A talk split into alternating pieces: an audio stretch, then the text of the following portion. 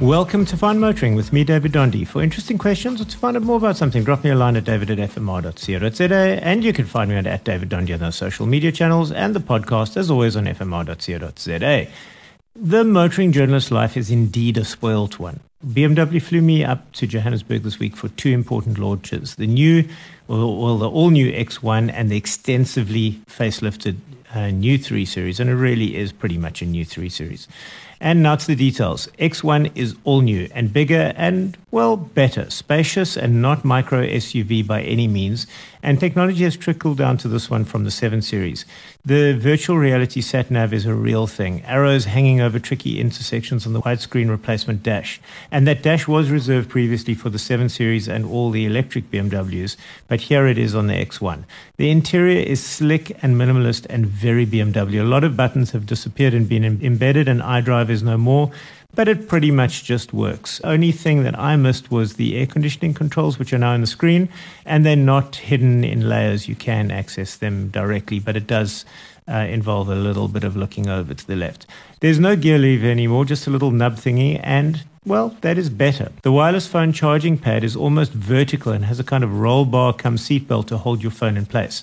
Slick and future proof onboard SIM card for connectivity too, and of course the car gets wireless CarPlay. Mechanically, it's available in, in two forms at this point: S-Drive uh, 18i and and the 18D, and the performance is adequate. A full electric is promised soon, and this should be far more powerful, having been given a hint at unconfirmed performance and also uh, told that a 400 kilometer range is likely for this EV. The diesel promised five liters per 100 kilometers of fuel consumption, but I wasn't seeing that at what was admittedly a demanding launch in terms of driving, so you may just uh, achieve that in normal driving. As for the actual driving experience, no worries driving this one long distances in comfort. Excellent NVH and a spare wheel, not run flats. The looks are very BMW updated and it has a lot more road presence than the X1 would seem deserving of. Well done, design team. 20 inch wheels are now available for those of you who never do gravel roads, and it gets all the BMW toys like lane keeping and adaptive cruise control. These are admittedly all options, as are M Sport upgrades. M Sport will set you back an extra 40,000 Rand roughly over the 18i 753,000 Rand and the 790,000 for the diesel. The new X1 is a huge step up from the previous gen. I particularly loved one party trick. Hold down the left flappy paddle for a few seconds and get 10 seconds of boost power. And now we get to the 3 Series. It gets that same dash as X1 and most of the BMW operating system upgrades, but retains the iDrive knob for now. It also loses a more traditional gear shift. In 340i, guys, it is a force to reckon with.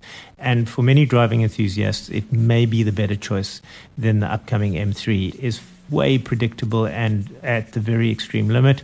BM puts the all-wheel drive 0 to 100 at around four seconds, but results have been better, beating four seconds in, in the high threes, which is incredible for a 340i. Uh, while the four-wheel drive system is awesome and rear-wheel drive feels balanced, it retains a rear wheel drive feel more than anything else, but you can forget any wheel spin at pull off. It produces way too much traction. Uh, sound effects and hard driving is awesome while it purrs like a kitten when driven politely in, in comfort or eco mode. The downshifting flappy paddle will also give you sprint mode uh, briefly. The suspension is crisp and sharp and a delight of feedback when pushed hard in full sport mode. The heads up display is the best I've seen from BMW in any car. The diesel 320i felt very different to me. A good long distance cruiser for those who only need sedan pace. It feels heavy and less rapier like M340i, but make no mistake, it is very BMW. And it retains almost all of the niceties, not the heads up display in the one that I tested though. I'm sure it is available on the options list. Expect to find the extensively facelifted uh, 3 at 880,000 Rand for the diesel burner and 1.35 million for the M Sport Pro M340i X Drive with all its carbon and suspension. The base 318i, which I didn't get to drive, will come in at 767,000 Rand. And that's it for Fine Motoring this week with me, David Dondi. If you've got questions, you want to find out more about something, david at fmr.co.za, and you can find me on at David Dondi on most social media channels. That's D-A-V-I-D-D-O-N-D-E, and find the podcast on fmr.co.za.